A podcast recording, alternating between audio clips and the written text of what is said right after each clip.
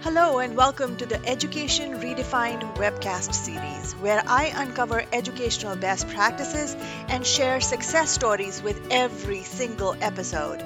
Go ahead, grab a cup of coffee or your favorite drink, and enjoy a few moments talking about teaching and learning with me. Hi, my name is Sandy Alakhanpal, and I am your host for this series. Subscribe to our webcast or look out for new episodes on YouTube. Join our Facebook group for the latest trends in the field of education. Welcome to this episode of Education Redefined. In this two part episode of Empowering Students with Dyslexia and Reading Disabilities, I speak with Gina Mitchell, a teacher and proud parent of Sam Mitchell. With almost two decades of teaching experience, she created a village around Sam to make him a well rounded, fun individual who is now gearing up to study podcasting, social media, and entrepreneurship. Gina brings a unique perspective on early identification and early intervention. She talks about the initial diagnosis, challenges of navigating through the school system, and providing the most appropriate resources to make Sam successful. Much like other parents, she remembers the overwhelming response after the initial diagnosis. Through the years, Gina has set up many pillars to make Sam successful. Not only has she been an advocate for her son, she has taught Sam to advocate for himself and utilize his strengths to become a successful podcaster and engage with his listeners in a meaningful way. Listen as Gina talks about how she worked to provide Sam with the pillars of support. The road to success may be long, but there is light at the end of the tunnel.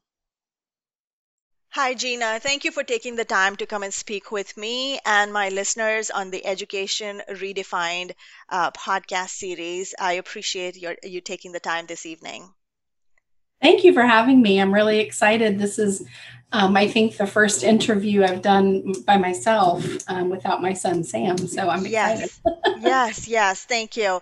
Um, and for the listeners, I want to say this is a two part series. Um, Gina is the proud mom of Sam Mitchell, who um, who is also going to be my guest speaker, but at the end of the season. So that's something for the listeners to look forward to. Um, today, I have Gina, who's going to be speak, speaking a little bit about how um, how Sam has navigated and uh, through the school system from the initial diagnosis of special education, um, and he has truly come into his own. He is he is a success story in in the making. He's a professional podcaster at this point, um, uh, an official spokesperson for other uh, people who have autism.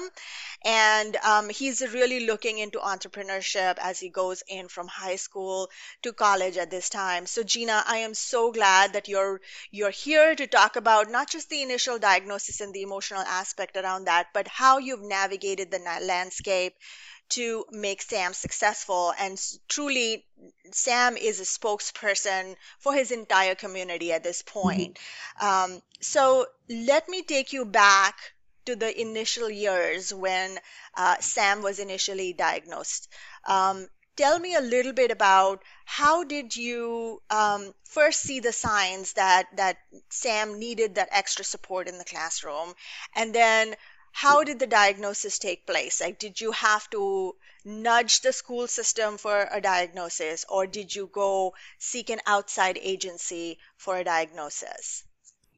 The diagnosis process actually was, um, I don't want to say easy because, you know, hearing that your child has autism when you really already know um, just kind of solidifies it and you know confirms it. So that's that that was hard at, at that time. Um, but you know sam um, we started noticing when he was one or two years old that he was you know not developing um, you know mentally like he should. He did everything late. I mean he crawled late. He walked late um, and then we noticed he hated loud noises. He hated his routine messed up. He lined everything up. Everything was very orderly but yet he was very, very smart. Um, so, uh, being a teacher myself, I had had students in my class that had autism, and I didn't have, and I still don't have any formal training on um, autism, but it just comes with the territory, you know, with education. So I knew a little bit about it, and um, we we kind of knew something was going on. Um, but he was officially diagnosed through the school when he was four, um, through a behavior behavioral psychologist when he was in preschool. Um, we purposely put him in a preschool with other children with special needs because the um, and then there were also you know typical children in there as well. But the um, teacher had several he had a lot of training um, with young children um, with autism, ADHD, and, and other disabilities. So, um, you know, it was just within a week. He sat me down and he said, I cannot diagnose this. I'm not a doctor, but this is what I really think is going on. So, we're going to um, bring in an autism specialist and have her watch him, you know, two or three times a week for like a month and um, you know because he was doing he was having meltdowns um, he was he went i remember he went through a phase where he didn't want to wear a shirt. And i remember you know that was and what was so heartbreaking was when he started preschool um, he's always gone. We live in the district in which i teach and i could hear him from my classroom screaming because he wanted me he wanted he didn't want the shirt on he uh, they changed you know the routine or something. It was daily and it was so hard not to just go rescue him but i never did because it was the right thing to let the professionals you know like calm him down and everything. But that was really tough. Um, but but the school did um, as far as with the uh, initial diagnosis um, they did very well. I i don't have any complaints at all um, we were very informed and um, it just you know kind of fell into place whenever they told us he had autism. Tell me a little bit about your background and how has that positioned you to help sam? Well um, so i've been a middle school teacher for about uh, 14 years.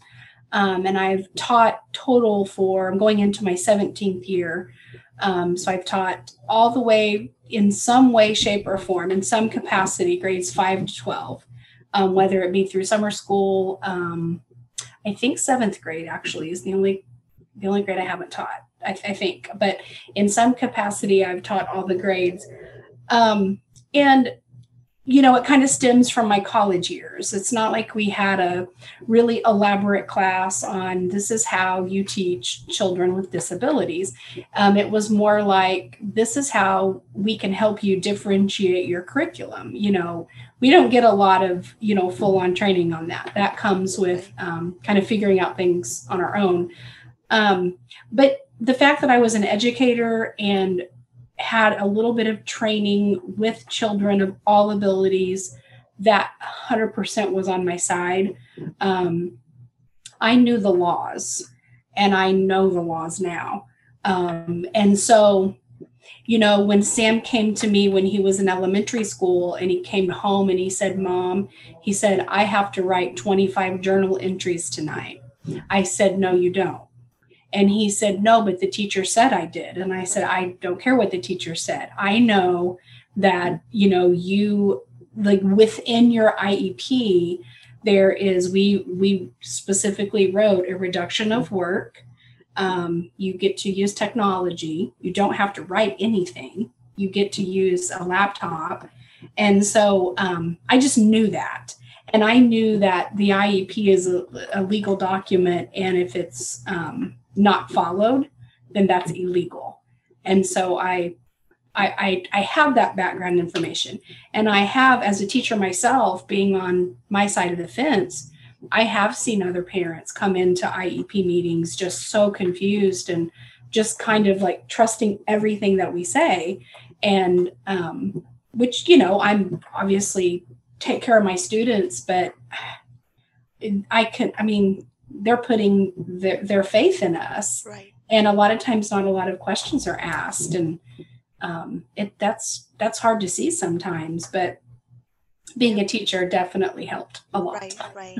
So i mean I know you said you're you've you kind of trained yourself to to look at the components of the IEP and the IEP meet navigate your way through the IEP. Can you talk a little bit about how did you train yourself to look at the data in the IEPs, in the accommodations and the interventions that were given? Um, it is very emotional for a parent to sit in whether it's the initial diagnosis or the yearly touch point of the IEP meeting, it, it can be so overwhelming for a parent to put that emotional aspect aside and just focus on what is the best mode, best route for the student. How did you navigate your way through those meetings, train yourself to understand the language of that IEP, and then support, you know, find the right kind of support system for Sam? Well, um, you know, again, I just kind of having the background with some of the terminology because sometimes, you know, like, um, you know, you have parents coming to these conferences from all backgrounds. You know, parents might have a high school education, or they might not, or they might be a professor, or they might, or just, you know, have a nine to five job, but be you know really good at paperwork. I mean there's all kinds of uh, people that come in um, but i guess one of the things that i did too was you have to read it and you have to it's because it, it's very intimidating. There's a lot of words and sometimes it's like a stapled packet. Um, and i don't know i just I, I think i always thought in my mind is what we are putting on this paper for Sam going to help him be successful. And if something, if a suggestion is made to, you know, for something to go in that IEP, but as a team, we don't really feel like that would benefit him, then that doesn't need to go in there. But if, if, if I think that it's going to benefit him, then as a, I would tell a parent, always bring it up. Um, and, you know, the school's in charge. I mean, that's what they do. But on a, a kind of on the other side of the coin, uh, you know, on the flip side of that, the parent's in charge. The parent knows. The parents, the parents shouldn't be intimidated by a teacher that's saying, I don't really think that will work. Well, then you say, why? Get like taught, like, let's collaborate and let's figure this out. But, um, you know, I can remember early in Sam's school career, there was talk of putting him in a resource room all day. Oh, wow. And um, we have resource rooms at our at our school for a reason. There are kids that need to be in the resource room because that's what they need to be successful. Right. I knew that that wasn't what my son needed, and we said no. That's that's not really up to you. Like that's he needs to socialize he needs to be in general ed classes with accommodations. And so um, there were times that I had to, I, I mean, as a parent, you have to speak up. And it's not like you're going to just get your way every time. I mean, it's a it's a collaboration and it's a team effort. Right. Um, but parents need to parents need to have the reins, you know, right. when it comes to their children. So right? And I, I, think what i'm hearing is that that it's the, the child is in school for only so many hours. Mm-hmm. you are observing so much more on the home front right? That's why it makes so much more sense for a parent to be part as a team of collaborators to make the child successful versus being on the receiving end. So, what I'm hearing from you is don't be afraid to go through the paperwork. Mm-hmm. Don't be afraid to disagree with what you what you see on that paper or what you hear in that meeting. And if you see loopholes or you feel like there are extra supports that can make your child successful, don't be afraid to bring that up. No, and and find your person find your um, there's somebody like because there's a lot of people that work in a school and um, there i'm just trying to think of like sam's people. You know it might be a math teacher. Like one of his people was his junior math teacher. She came in and gave him all the confidence in the world that that he could do math and um, his uh, Sam. So one of Sam's accommodations is called a float pass at his school, And, um, you know, in middle school, the TAs or the special ed teachers will come to the classroom. But then in our district, when they go to the high school, they don't come in the classroom anymore. There's a resource room, a couple of them, and then Sam has this pass. And it's not like he has to show it every time, but he has like written in the IEP. Once Sam gets the information, he can say at any time, I'm going to the resource room. And he can never be denied that because he has been denied that with like a substitute teacher or maybe a new teacher. And that didn't happen very often because I, all I had to do was pick up the phone and call the um, resource teacher and say, This happened. Please make sure that doesn't happen again. And so, you know, it's not like Sam could skip class and just, you know, and he did that a couple times and got in trouble because he was like, I think I'll go down there today. And I'm like, you didn't even get the information, you know, you know that's not allowed. So he, he gets the information and sometimes he would be down there six or seven times a day. And that's that's that's what he needs, you know, to be successful. Right. So Right. I think that's just normal where te- teenagers are concerned. You know, I mean, yeah, they they all play hooky, so yeah, yeah, yeah that's just exactly. part of growing up. Um, well, uh, so talk. I know you mentioned supports and tools for Sam, right? Can you talk to me through the years of school? What kind of tools have has the school provided for him to be successful? And then have you felt the need to provide external support, and what kind of support was that? Yeah, um, excuse me, for sure. He um so he when he was in elementary school, uh, he was always placed in a classroom where one um the teacher might have had some like background with autism. Um, I know his kindergarten teacher, his fourth grade teacher, and there was another grade where the teacher did have um, like extra training in uh, students with disabilities or autism. So that was helpful. Um, and then, of course, he had uh, the biggest thing with Sam was technology. He, if you give to this day, if you give him a pencil and he has to, and he'll do it, but it's not real effective for him. Um, if he has to write a story on paper, that's a really bad idea because the the processing for whatever reason from here to the paper with a pencil it's broken. Like it's just part of the autism. But if you hand him a laptop Mhm. he is like he's a podcaster so he can type and type and he's creative but it's just something with with that. So we got that wrote into his iep very early like very early. And there were times even up to high school where he would bring something home and you know he would have this whole like uh, he would have several pages of notes written. This was just like a year or two ago. And i said do you do you feel like when you're taking these notes that you can listen and that you're comprehending? Or because he has a very hard time multitasking.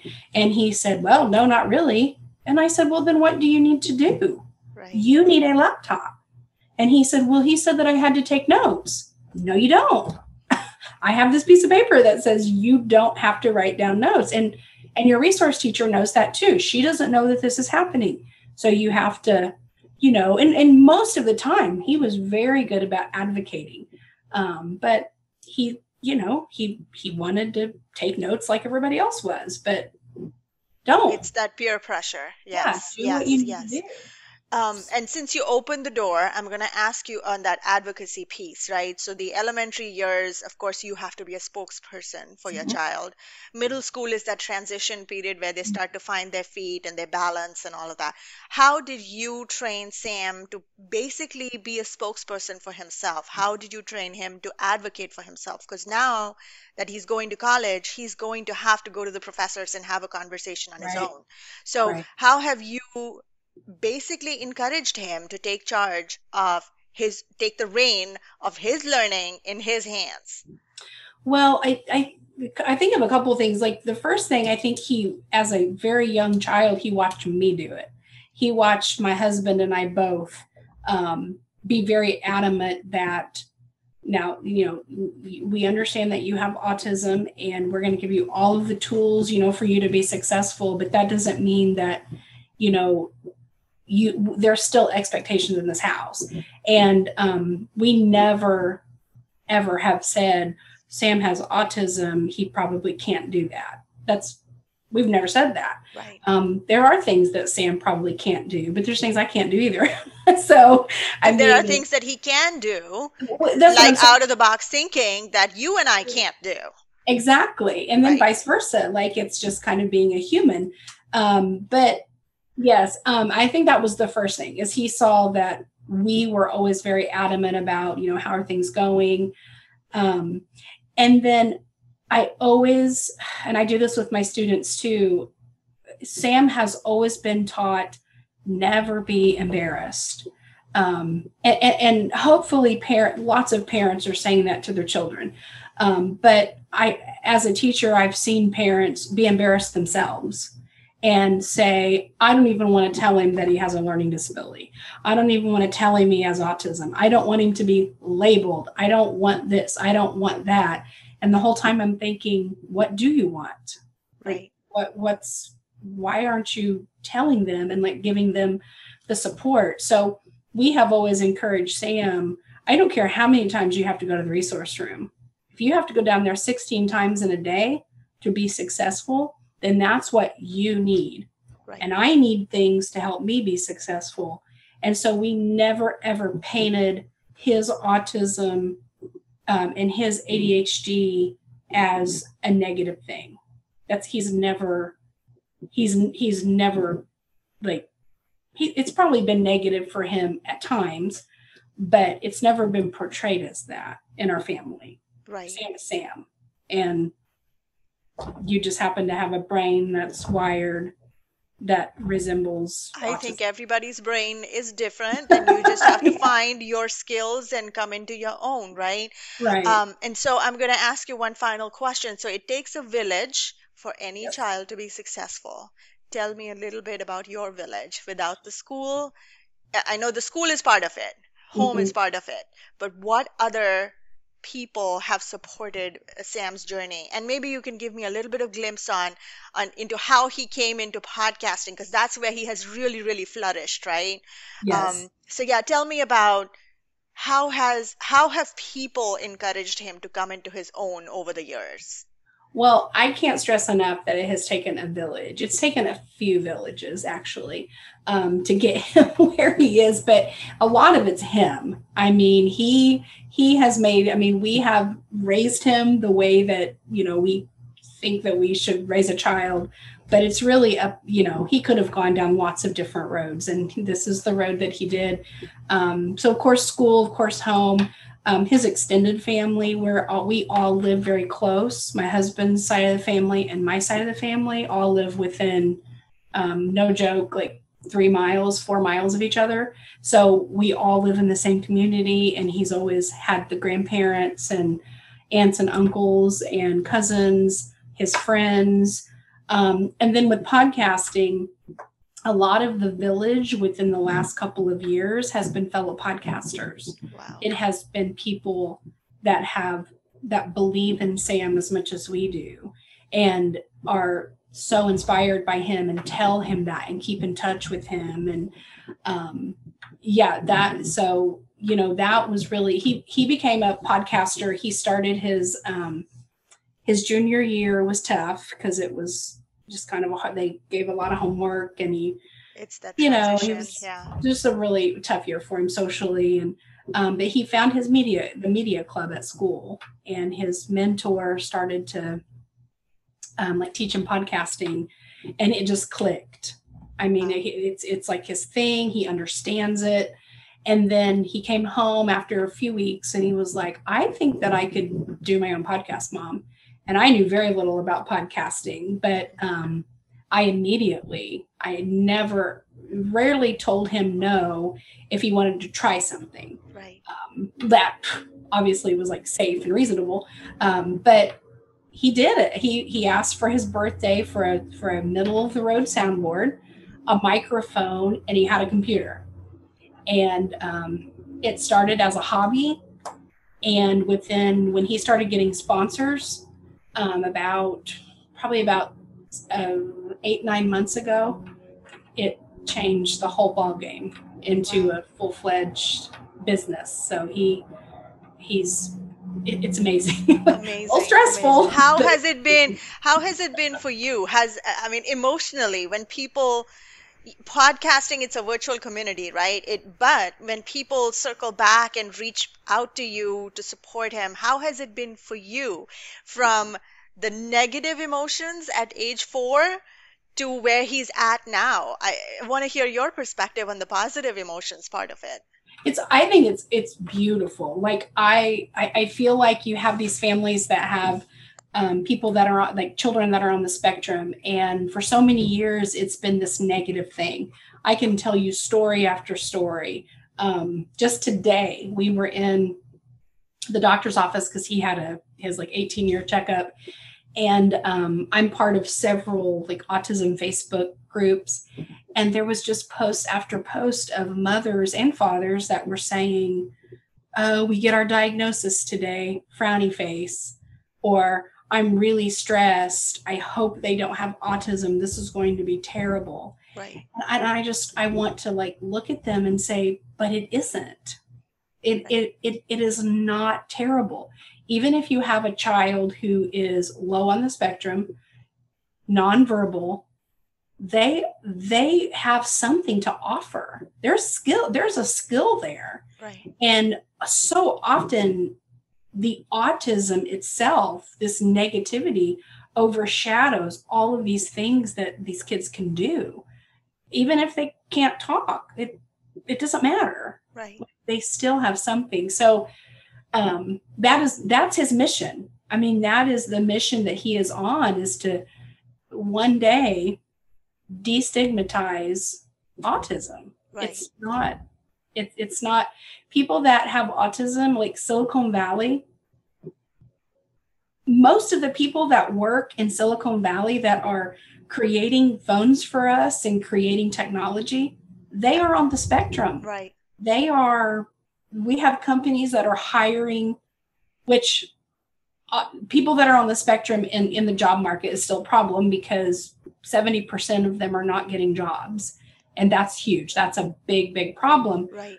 But lots of times these these companies like amazon and these big um, corporations are purposely hiring people that are on the spectrum because they don't make mistakes. They want people that are very hyper focused and you know so we have all these positive things happening. And then this the stigma right is still existing. Right. So I think it's amazing the way Sam is kind of peeling the layers of the onion to show that there's really this beautiful person that exists right you don't don't judge a book by the cover don't judge me by my label there's so much more to me than Right. just that label of special education whether that be dyslexia or autism Yeah, it's Thank you one so piece, much. one piece. Yes, one yes, piece. that's one piece. And and all of us have so many facets to ourselves. Mm-hmm. We as we who are classified as normal have Yeah. so many facets to ourselves. I mean, I can't I get made fun of all the time for not being able to do mental math, and I Yeah. am not on the spectrum. I still Right. have to use pencil and paper. So we all come with our strengths and our deficits, and we we we lean on our strengths and we find our way in the world, and that's exactly what Sam is doing. And kudos to you, Gina, for making him successful because you have given him those pillars of support for all these years for him to advocate for himself at this point. Do you have any final words of advice for the listeners before I say Well, thank I, you? I will say a couple things because you said the word normal, and you know we that's kind of part of Sam's mission. We've we've written mission statements, and that is always part of it. Um, we don't believe there is a normal. Right, Um, nobody gets to choose that. People try to, right, you know, people in society try to classify what's normal, um, but that's not fair. That's not fair for people to say, well, you're normal or you're not normal, but I am. Like, that's just complete unfairness. So, we don't believe, we don't really use that word just because I'm, I mean, what if, what if like I'm the one not normal and Sam is normal? Right, Like, but I'm pretty sure I'm not normal. So, that's, you know, and we, and we need to be okay with that right. It's all right. It's like it's okay to be weird. It's okay to, you know, be yourself.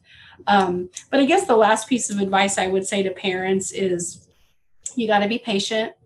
You have to um, let them express themselves the only way often that they know how.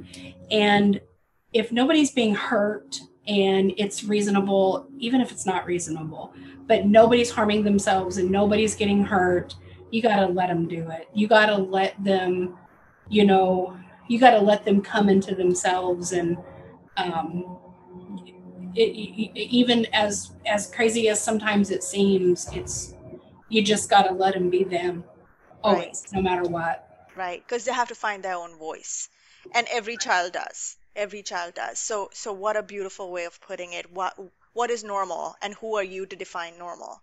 Thank you well, so and, much. Um, uh, thank you, and I was, and I'll just say really quick too. Um, sometimes as a parent too, if you're watching them or they're they're doing something, you're like, why are they doing it that way? That's that's not normal. They shouldn't do it that way. Okay, why? And maybe they're skill building you don't know like maybe it looks like something that most people don't do but maybe they're just you know sam had a really quick sam had a um, he's had two nascar drivers mm-hmm. on his show and when when he talked to them they said when i was a kid my parents got really aggravated because i was obsessed which we don't use the word obsessed anymore right. obsessed with matchbox cars mm-hmm. no they weren't obsessed they were building and honing their skills because they now drive a NASCAR. That's what all they were doing. Right. And so I think that it, as hard as it is sometimes, because hearing about dinosaurs for eight hours is really hard. but at the same time, within reason, maybe they're just prepping. They're right. really prepping for something. So, right. and, and, it can be hard as a parent to let go, right? Is is what I'm hearing is is trust trust in your child, have faith in the process, let them go solo and find their own niche, is what I'm hearing. Absolutely. So, yeah, yeah. Thank you so much, Gina. I really yeah. appreciate you taking the time to come on the show and talk about Sam and his success stories. And I promise my listeners they will get to see Sam at the end of the season. Thank you again. I hope you, um, enjoyed um, spending time. I, I certainly did. Um, I'm looking forward to interacting with Sam. Thank you so much. Thank you. I enjoyed it. Thank you for listening to this episode of Education Redefined. We welcome feedback. Join our Facebook group to leave a comment or a question. We look forward to hearing from you. Until then, stay tuned for our next episode.